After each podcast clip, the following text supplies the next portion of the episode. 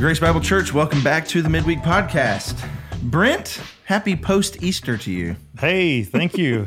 But he is still risen. He is still risen. That's still a thing, yes. Church, we have just really been so blessed by what has all happened on Sunday. It was just a joyful, worshipful time filled with incredible blessings. And we do hope that you were all able to be there or able to watch online. After we'll have it posted here shortly and for you to watch and participate in. But Brent and I have just been sitting here reflecting and thinking on what blessings and what wins and things we've been able to see over Easter. And so, Brent, what's the first thing that kind of comes to your mind on that? You know, I wish we had a mic there for our staff meeting yesterday. We just spent time enjoying some coffee together and spend some time in celebration, appreciating what the Lord is not only doing in our lives individually and our ministries, but in the life of Grace Bible.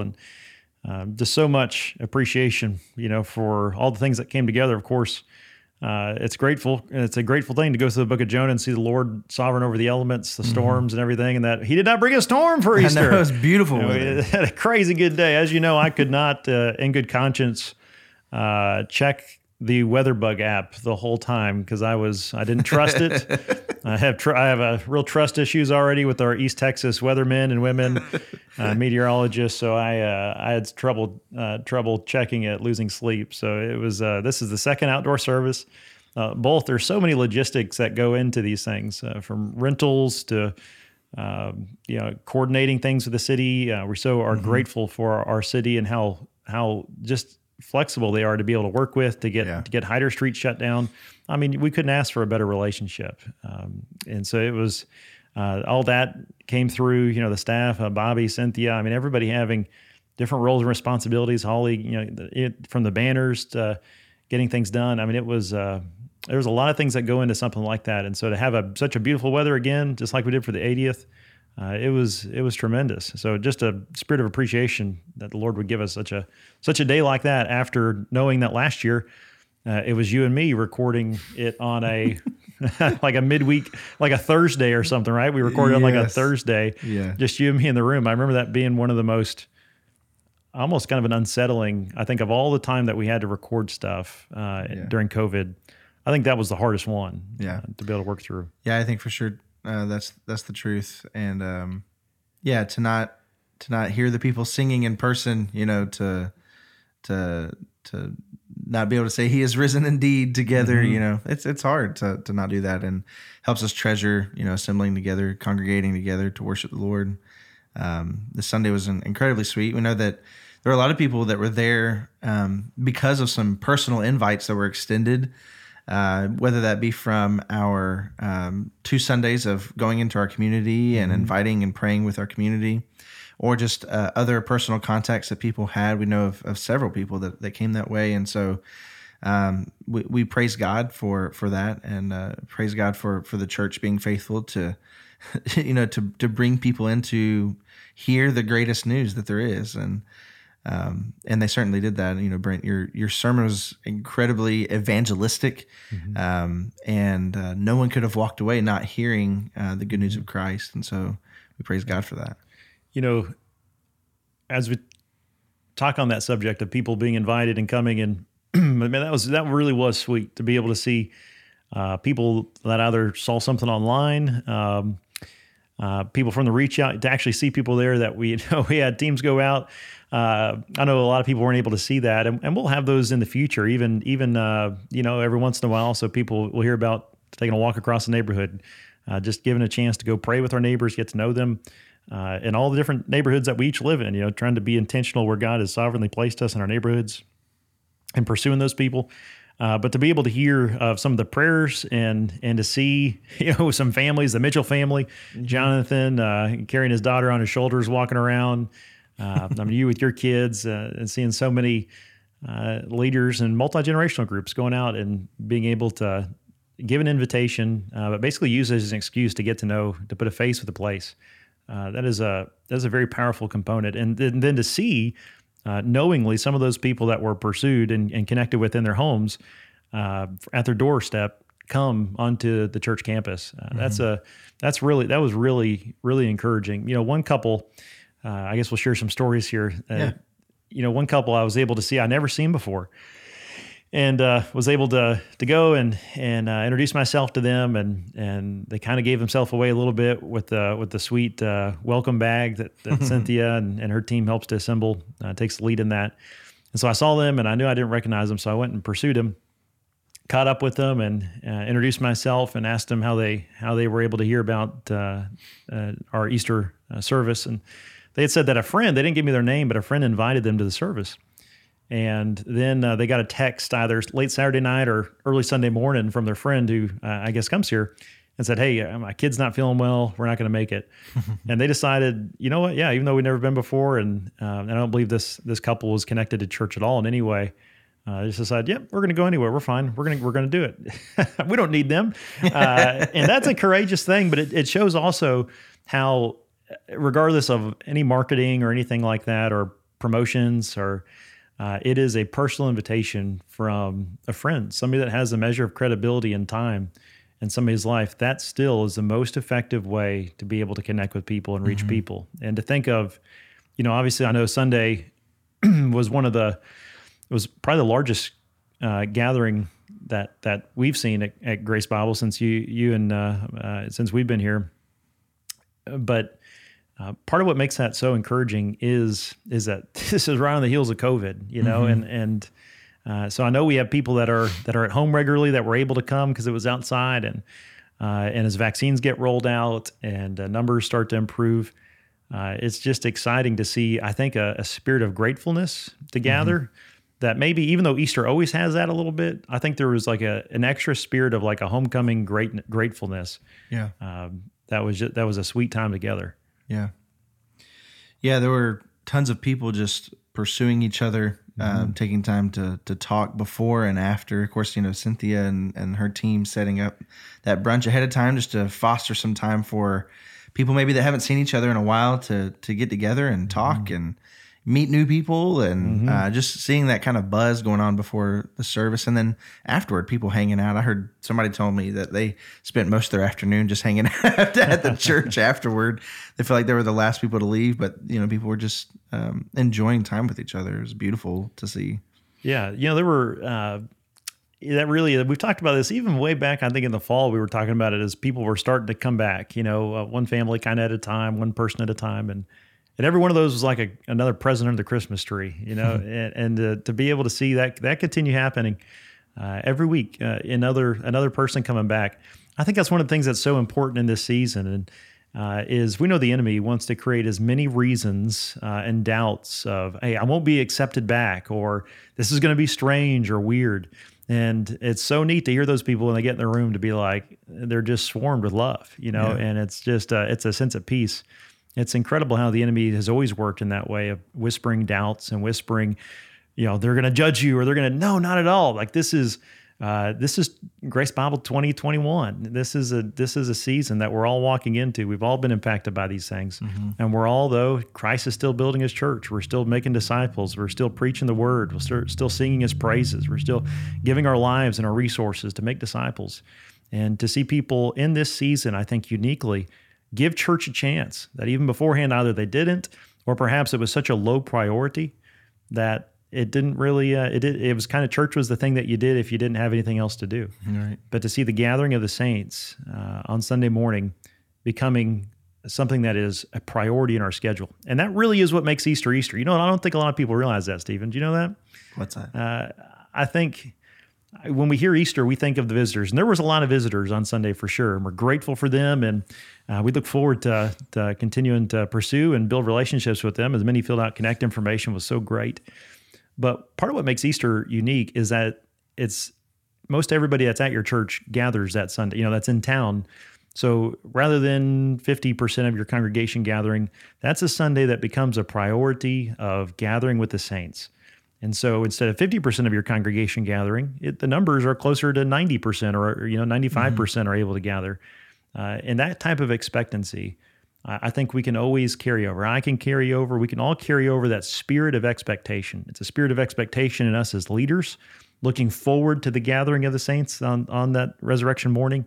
And it's an expectation of the hearers. It's an expectation of seeing people. I'm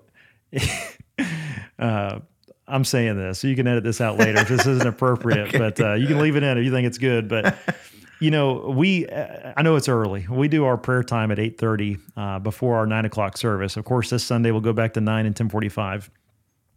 But Cynthia, and bless her, it was really her vision and idea to do this 9:30 brunch. And I was, as with most things are, staff team members have great ideas, and I'm the one that kind of push against them, and then they make sure they happen in reality. Mm-hmm. And she's like, no, people will want to come. I'm like, 9:30? Are you sure they're going to want to come on Easter? And she's like, just do it. It'll be great. And of course, it ends up being a home run. And people are not only showing up at 9:30. Katie Mitchell and the fam team did such a good job. I mean, setting out chairs. But I was told there at 7 o'clock, 7:30, there was people, so many people there that things got moved up. Your stage got set up. There was an expectation to even come early. I want to come early to help do something. Or I want to come early to connect with people. Yeah. And as that continues, and it's already building, that culture is building in the life of our people, this spirit of family, Word Worship Service family. Mm-hmm. The more that grows, brother, in the coming months and years, that's out of this world stuff. Yeah. Yeah. I remember I got here and I was about to start setting up the sound system at 7:30, and lo and behold, it was already out there. There was already a team out there, had it set up and was plugging things up, and it's incredible. And then likewise afterward, there was an army of people just seeing needs around and being willing to jump in and help. One other thing that was really really awesome and has been going on for the past several weeks, mm-hmm. is this new ministry to the deaf community that we've mm-hmm. Been able to help facilitate, and Shannon Gross has been mm-hmm. Amazing to help lead that and facilitate that, and being able to minister to a mm-hmm. few folks that this is a great ministry to. And so that was happening again this Easter, and we had a row set up on the front for them, yeah. and just absolutely beautiful to worship in different languages. Mm-hmm. I don't know if you could say it that way, but sure. To see we're singing with our lips, they're singing with their hands, and it was just a beautiful thing, and just a wonderful area of ministry, and a great need. And so that's a huge blessing from the Lord as well. Yeah. So if you're one of our people and you're listening to this, and you've got American Sign Language ASL training, and that's a ministry that you might want to be a part of in some way, Shannon Gross is helping to lead that for us, and we are so grateful for her spirit. And joy mm-hmm. and serving and helping provide a face to this ministry, and a lot of the heart behind this ministry yeah. is a beautiful thing. And so as you all get a chance to be able to come on Sunday morning and maybe just go introduce yourself, and even if you don't know American Sign Language, just go and be able to speak at a normal pace just like you normally would, and so many are gifted in that. I mean, they're just such an incredible gifting to be able to learn to read lips and things yeah. like that. And they're just beautiful people that we're so glad to have, not simply as a group, but we want to have them be a part of Grace Bible Church, so yeah. that even if something happened and a translator wasn't able to be there, that they're so loved and embraced that they're just, no, this is just my church family. Just like anybody, just like a teenager would, just like a college student would, just like a middle-aged adult person would, or a senior adult. No, this is my church family. And yeah. that's a heart that we're already seeing starting to blossom by the work of the Spirit. And that's a great thing. It is. Well, this Sunday we're going to continue in the Book of Jonah, and got anything you could maybe share with us as we kind of look forward to that for this Sunday? Absolutely. So this will be week 4 of 6. So after this Sunday, we have 3 Sundays left in the Book of Jonah, and we'll be in chapter 2. This incredibly insightful prayer. My hope is that this will inform how I pray, how we'll each pray, to really get to the heart of the matter in our prayer. It's hard to be proud, I'd imagine, when you're in the belly of a fish. I think so. but we still can be, can't we? And I think we gain some insights in this.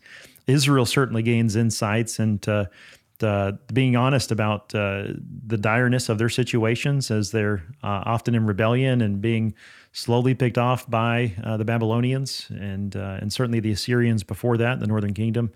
And so there's a lot of parallels that Israel would have taken from this book appropriately by God's grace, and we likewise can gain a lot of parallels, even in addition to what we discussed in chapter 1, verse 17 of this prophetic vision and foretelling of what would happen to Jesus and being down for 3 days and then up again. And that's God's word is just so good. I got to share one more story. Okay. And let me say first, though, before I share that story, I'm excited to hear about our the choir ministry that you're building out. Yeah. I know a lot of people are excited about that. I am so excited to hear about that as well. Yeah. But, you know, one of our, a newer couple to our church, they're in their 50s or so, and they look younger than that, for the record, if you're listening. They probably know who they are. But they came up to me after service. And, you know, he was just sharing with the goosebumps. And this sister, she had attended Easter services regularly, but this is the first service that her husband came with him to worship and for Easter. And this is a couple that's gotten connected to our church in COVID, in this season it's had a lot of discouragements for a lot of people. But to see how the Lord is making this man new, and the Lord is growing them with a great hunger for His Word. And building new foundations in their life and new joys, new excitements, new tastes, a new vision, new eyes, to be and make disciples. And I just want to kind of have that be the lingering thought of no matter the discouragements that you see or hear, Christ has not stopped building His church. Yeah. And so what an opportunity we have to walk into the coming months, expecting what the Lord's going to do in our lives and through us. Yeah. Well, as we look to this Sunday, we're going to introduce a new song this Sunday called "Christ Our Hope in Life and Death," and it's kind of throughout the whole song. There's this question and answer thing. It's almost like a catechism in and of itself. A catechism is a series of questions for teaching. All right. Thank you, Brent. And actually, what is our hope in life and death is a question from, I think, the Heidelberg Catechism. I could be wrong about that, but it's from one of the catechisms. But anyway, I just want to read this first verse for us, and we'll be introducing this Sunday. But it says, "What is our hope in life and death? Christ alone, Christ alone. What is our only confidence? That our souls to Him belong. Who holds our days within His hand? What comes apart from His command? And what will keep us to the end? The love of Christ in which we stand." Mm. It's just beautiful, and it teaches us throughout the whole song. The whole song is asking questions and answering those questions for us. And so we know that we learn from singing together. And so this is another example, another layer of that even within these songs, there's questions and answers that we'll be giving to each other. So you mentioned the choir. We're going to have that interest meeting this Sunday at 3 o'clock in the sanctuary. And we're just going to be talking about, answering some of the questions. I know people will have concerns regarding COVID and regarding, how do we do that safely and what's the vision? What's it going to be like? So we're going to answer those questions. But if I could just sum up the vision, it is, I'll put it this way: where I get to stand, I feel like I'm being led the most because I get to see a sea of congregants who know the gospel and are singing the gospel. That is a cool way to phrase me, that. That is and really cool. So I get to see all these faces and know people's stories and see that they're singing the gospel anyway. Oh yeah. And so what I'm hoping to do is take a slice of what I get to witness on a Sunday and put it on the platform, on the stage, to help be more leadership and more encouragement for the congregation to sing. So this isn't going to be a thing that we just sit and watch, but it's a thing to help encourage and spur along our singing as a church as a whole. And so if that interests you, we'd love to have you there, but be praying for that as a church, that would be a help to our congregational singing. So it's going to be a great Sunday. I'm looking forward to getting together and singing and sitting under the Word together. Church, we're praying for you. We love you dearly, and we can't wait to see you. See you then.